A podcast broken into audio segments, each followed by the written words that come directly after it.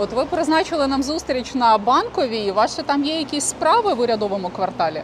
А я працюю віце-президентом Асоціації народних депутатів. Вони, видно, думали, що мені років 70. І ви готові були би вбивати росіян, серед яких ви працювали З величезним задоволенням.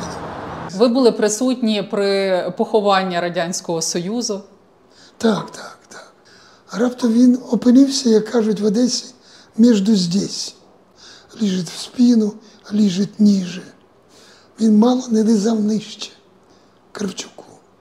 Я був у Єльцина, був барель нафти 100, то він пішов би набагато раніше і куди більш нахабно, чим оцей Жевжик. Почуття жаху. Вони уйдуть. А это Крым, мы это заберем сразу. Я вважаю, що Зеленський це позитивне явище. Але ви розумієте, вони надзвичайно недосвідчені. Вчора обрали гетьмана. А через три дні вони з його посади пам'ятають тільки перших чотири літери. Геть. По-моєму, український народ любив одну єдину людину. Після цього ніколи український народ нікого не любив. Дякую, що підтримуєте нас коментарями. Я їх всі читаю. Якщо ви щось добре написали або не дуже добре, але зі слушною критикою серед коментарів і серед лайків. Серед лайків точно є і мій, а іноді коментую, звичайно. Дякую так само за ваші донати. Я не часто про це згадую, але так, в нас є Patreon. Зараз я йду спілкуватися е, з Володимиром Крижанівським. Це перший український посол в Росії. Е, На цю ідею мене наштовхнув мій викладач історії філософії Андрій Дахній е, в одній з попередніх серій жовтих кедів. Дуже пам'ятна така фраза.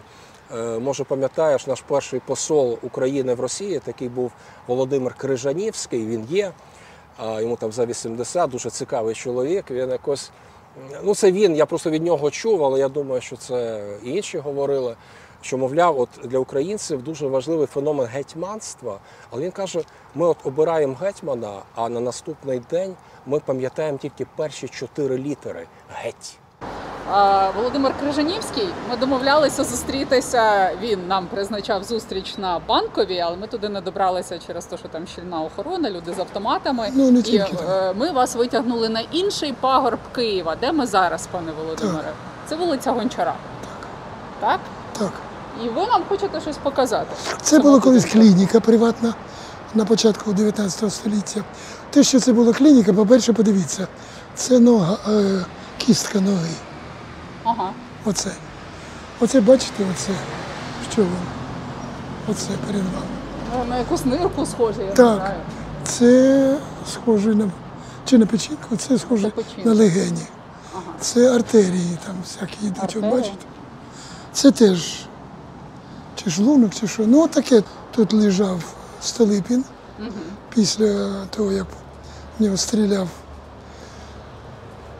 СР, пам'ятаю, Богров.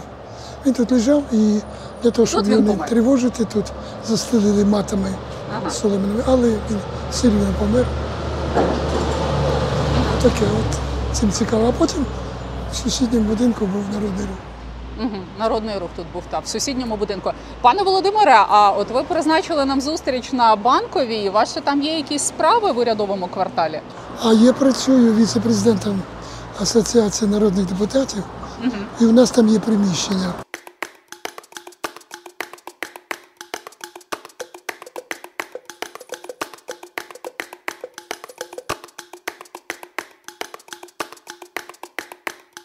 А коли ви в тероборони записувалися, я вже знаю, що є такий епізод е, вашій А я пішов на другий день. Мене взяли так, подивилися спершу.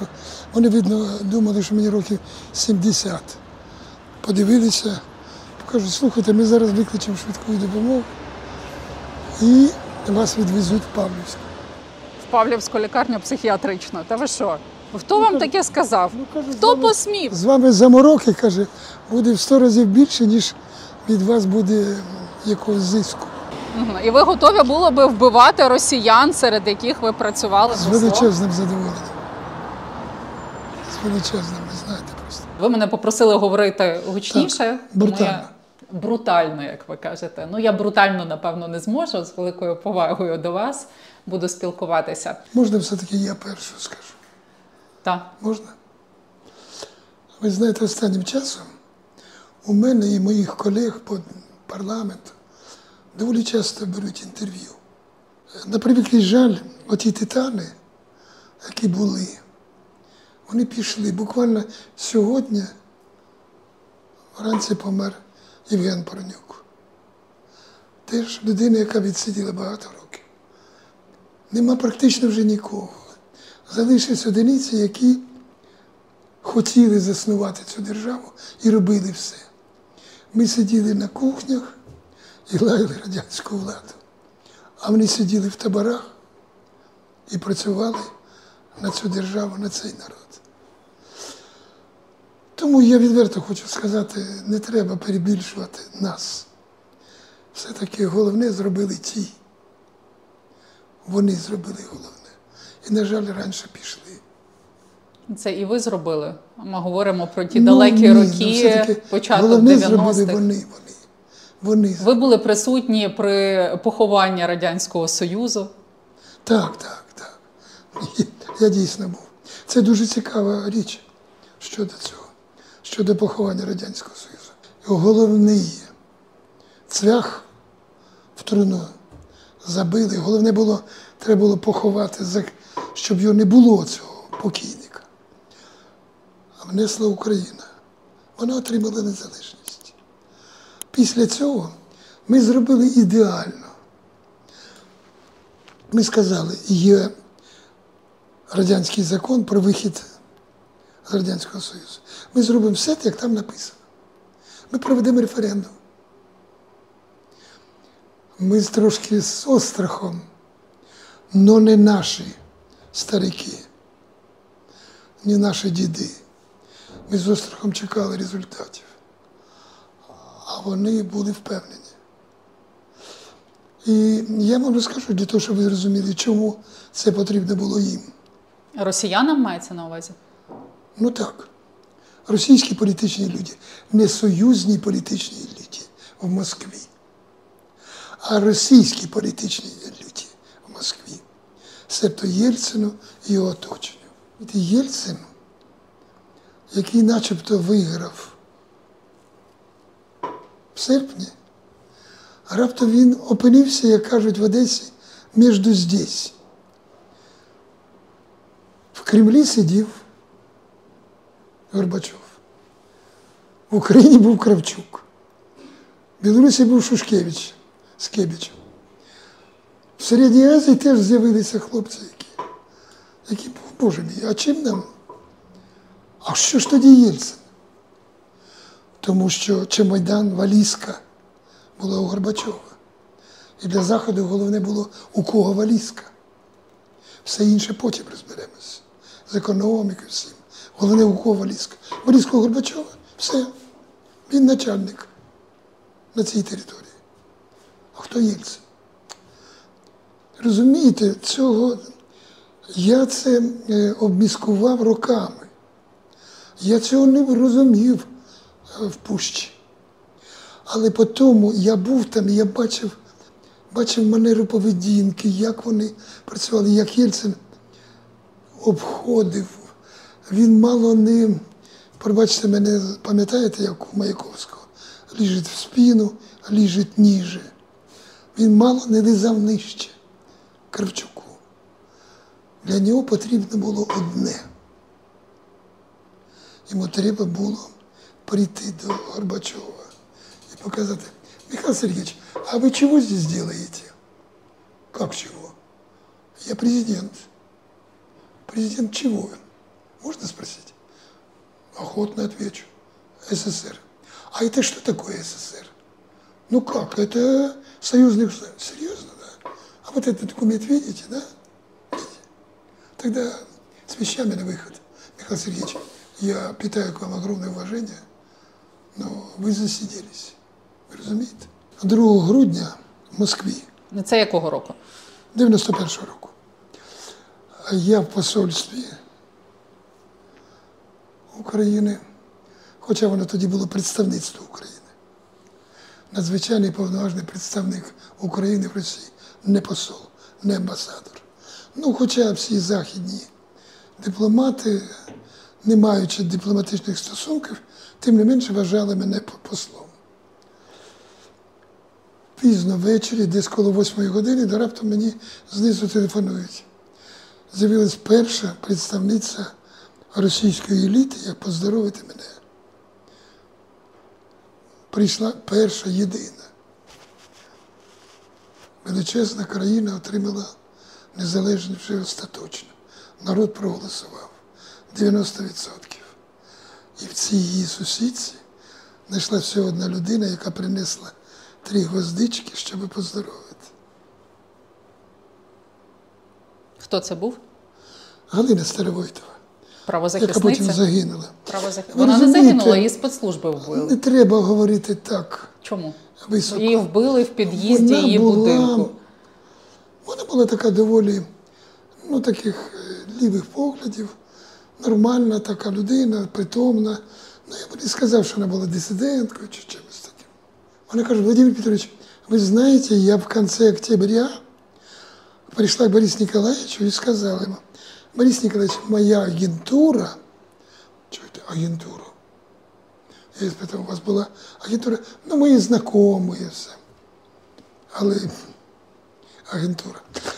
Мне сказали, что они победят на референдуме как минимум с двумя третями, а перемогли з 90%. 90,2. Они уйдут, я сказала Борис. Ви розумієте, вона, вит- вона не стрималась. Вона при мені повторила цей жах, почуття жаху. Вони уйдуть, відірвуться від спідниці Великої Росії.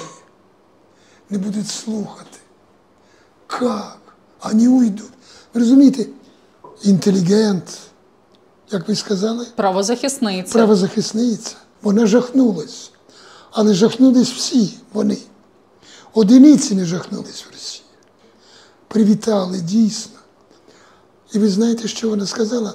Найбільш цікавим є те, що було сказано далі.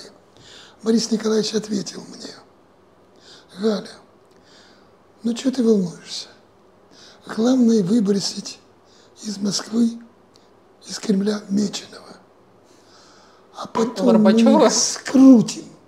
У нього було оце, пам'ятаєте? Пам'ятаю, родима пляма. А потім ми їх скрутимо. І він показав цей характерний жест, коли викручують білизну.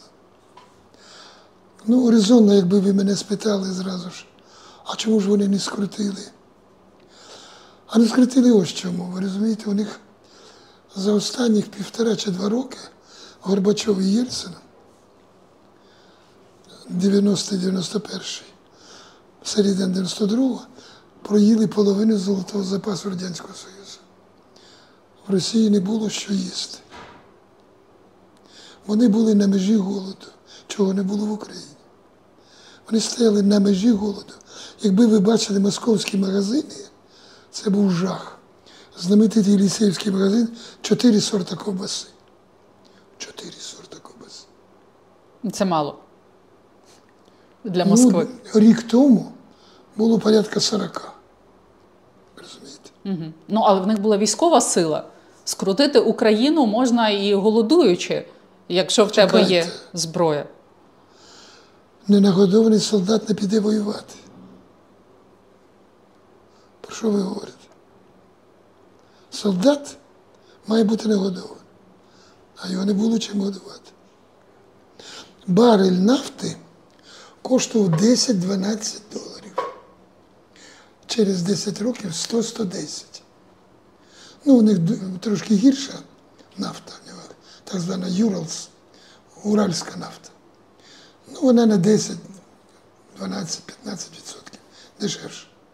Але ви розумієте, різниця за 10 років в 10 разів. Та Єльцин пішов би, я був у Єльцина, був барель нафти 100, то він пішов би набагато раніше і куди більш нахабно, чим оцей Жевжик. Я вас запевняю. Розумієте, ваш подив говорить про те, що ви все-таки не зрозуміли російського народу. Ви думаєте, що вони дуже різні. Вони дуже не різні. Вони дуже не різні. Вони дуже однакові. Одиниці спроможні піднятися. Згадайте Вінниченка, знамените його висловлювання. Ну, я вважаю два знаменитих висловлювання Вінниченка. Українську історію не можна читати без брому, а друге не менш і більш точне, і більш відповідне нашому часу.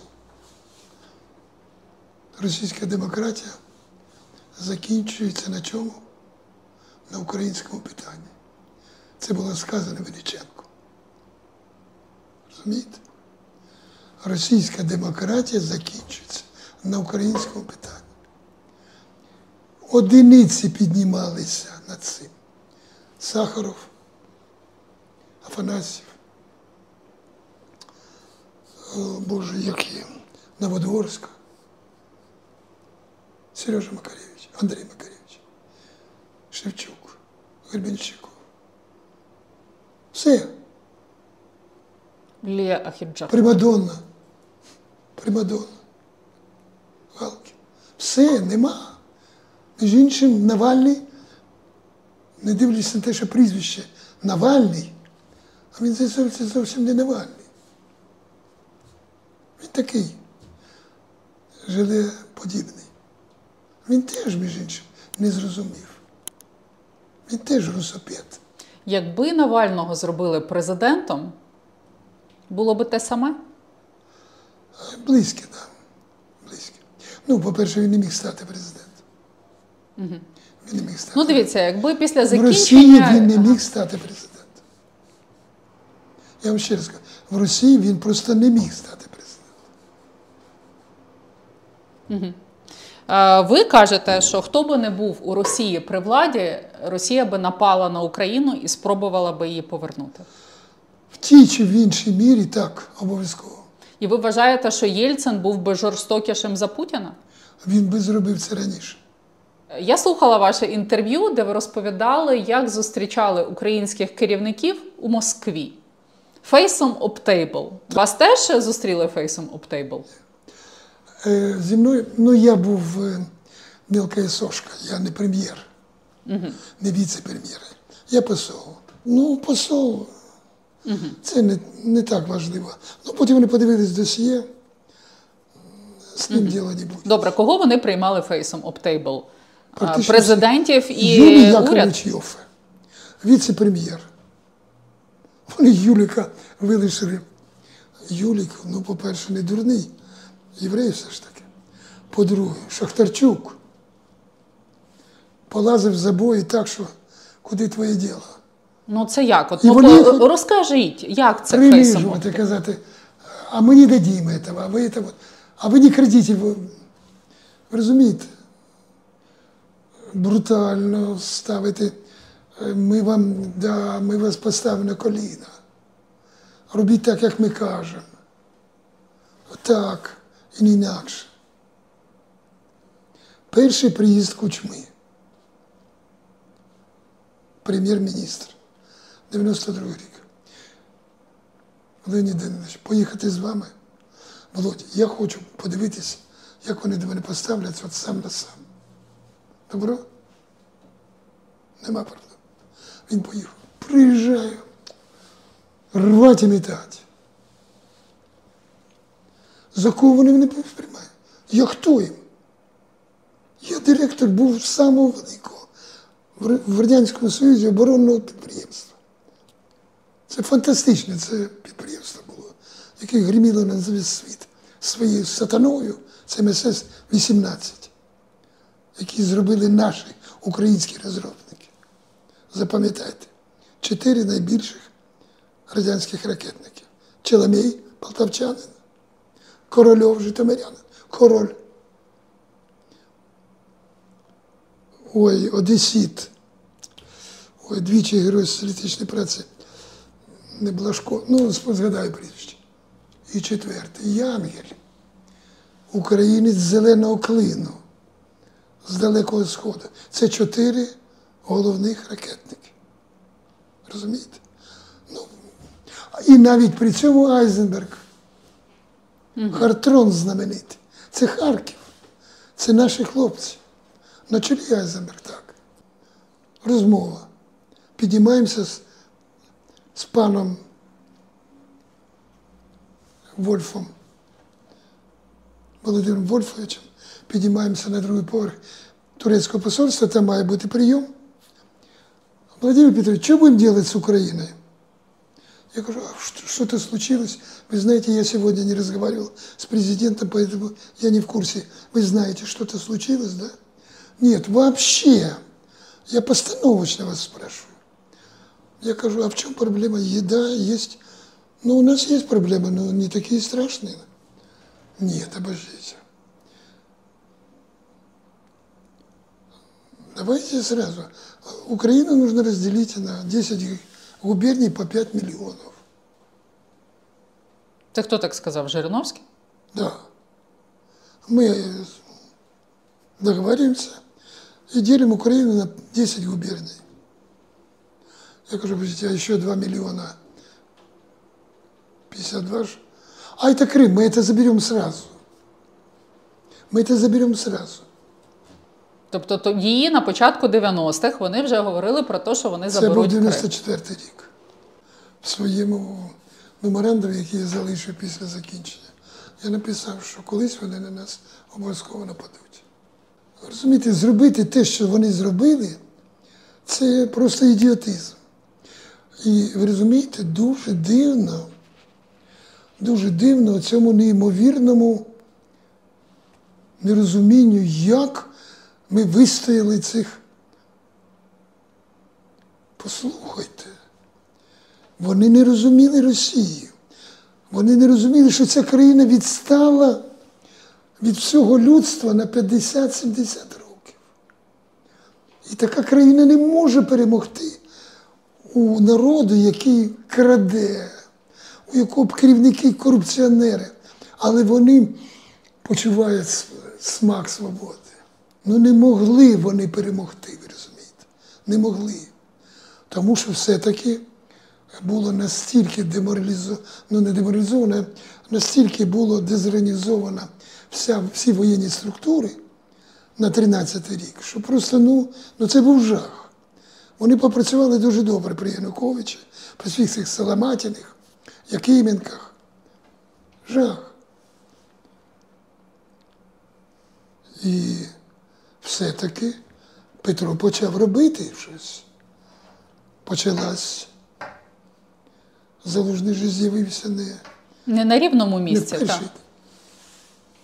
А чи не загрожує Україні е, російська модель правління? От зараз е, е, офіс президента намагається всю владу зосередити в своїх руках. Я маю на увазі офіс президента Зеленського. Чи не бачите ви в цьому загрози для України? О, Війна буде продовжуватися років 15, вони цього доб'ються. Ну, війна скоро закінчиться, через рік десь закінчиться. Після цього всі ці штуки не прийдуть. Е, Ваш е, той, у кого ви берете інтерв'ю, в своєму виступі на 30-річчі незалежності Верховній Раді, я сказав такі слова. Розумієте, ми інший народ, ніж росіяни. Для нас цар батюшка це, це, це не для нас. Я сказав так, українські українці вчора обрали гетьмана. А через три дні вони з його посади пам'ятають тільки перших чотири літери. Геть. Розумієте? Такий народ. Окей, Зеленський вже три дні пройшло після його обрання. Вже більше трьох років залишається політиком номер один. За всіма соцопитуваннями він лідер громадської думки, громадських симпатій, скажімо так. Йому не сказали геть за стільки часу. Як ви думаєте, Ви, чому? ви навіть не собі уявляєте, як це розвалиться на, на великий. Мені дуже прикро.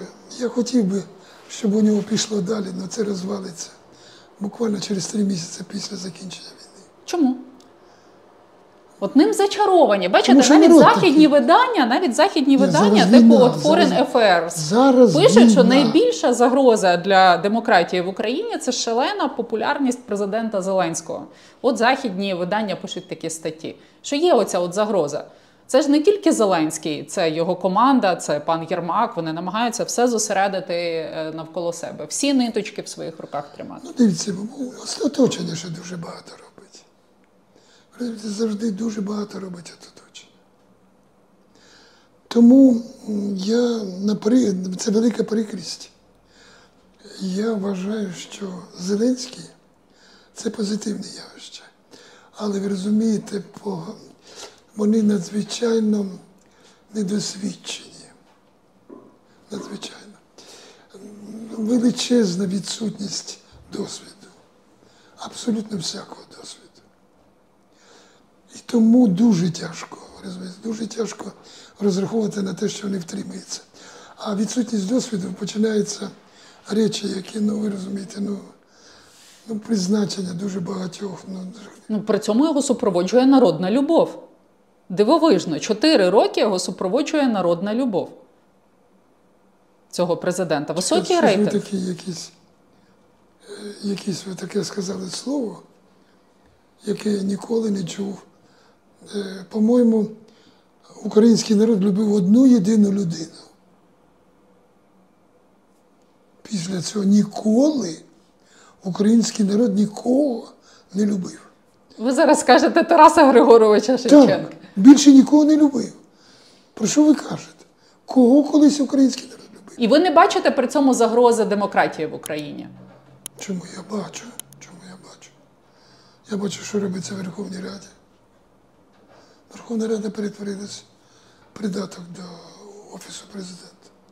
Абсолютно. Я відділяю Зеленського від дуже багатьох його оточення, від дуже багатьох. Він українець. Подивіться, як прекрасно став розмовляти українською, все нормально. Послухайте. Ну ви тільки вдумайтесь.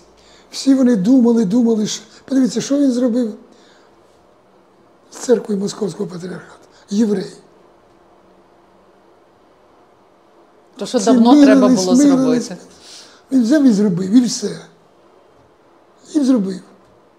Подивіться, як він веде політику за кордоном.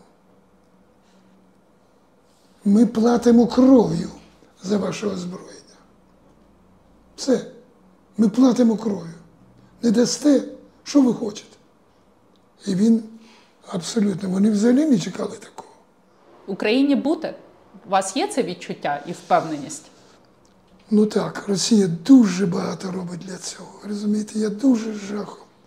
Вони так багато зробили. Щоб Україна відбулася? приїхав мій приятель. Він був в Одесі. Людина така нейтральна до мови. Він каже, Володя, я був здивований. Молодежь до 30-35 лет разговаривает на украинском языке в Одессе. Молодежь 30 разговаривает на украинском языке.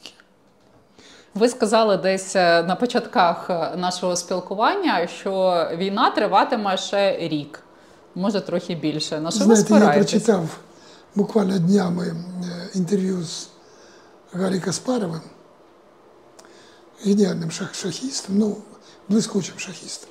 Між іншим, Гаррі Каспаров про нашого Василя Іванчука сказав так. Василь Михайлович, шахісти називають Іванчука Василь Михайлович.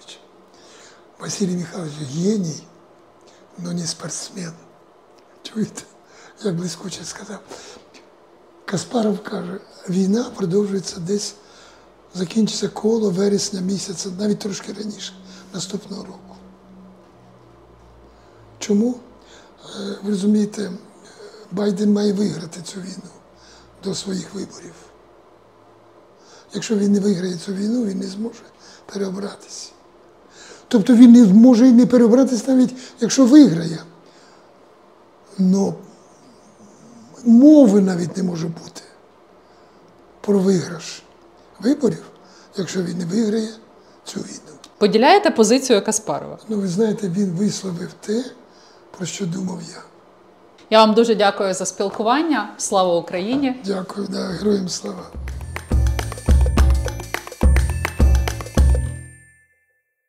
Остання зустріч з Чорномирдіном, він тяжко вже хворий. Я його зустрічаю на повороті з Лютеранської на банку. Він під'їхав з машиною, були ворота тоді вже. Побачились, ну, обнялись, все. Нам обом робили аортоконарне шунтування. Він знав про це. Питає мене, як моторчик? Я говорю, як у вас? Поговорили, все, питаю, як дружина. Ну, як ви без дружини? Каже, без нее я нікому не нужен. Мама Чорнобильдіна українка, дружина є українка. Запам'ятайте це. Поговорили, обнялись. Він був не інший. Інший би не обнявся, він обняв мене все. Володя, самого найлучшого тебе дуже вже поганий був. Раптом він повертається. А ти був прав. Ми дійсно різні. Ми маємо жити окремо. Ми різні. Була ще одна розмова. Він казав, я розумію вашу потребність в. Все. Це перед смертю з ним таке сталося. Ну, це дещо раніше. Просвітлення. Ми їдемо з моєю співробітницею в Пітер. Це коли? 83-82 рік. Станція дно зійшли наші супутники. 6 годин до Москви. Ми залишаємося з нею вдвох. Вона родом з Рильська Курської області. Ну, закінчила наш університет. Дуже хороший була програміст. І вона раптом, ну знаєте, як залишається двоє, чоловік і жінка, вони починають їх зразу, слав'яни причому, зразу тягне на якісь світові розмови або такі постановочні питання. Вона питає, Володимир Петрович, ну, російська, а яка ваша мрія?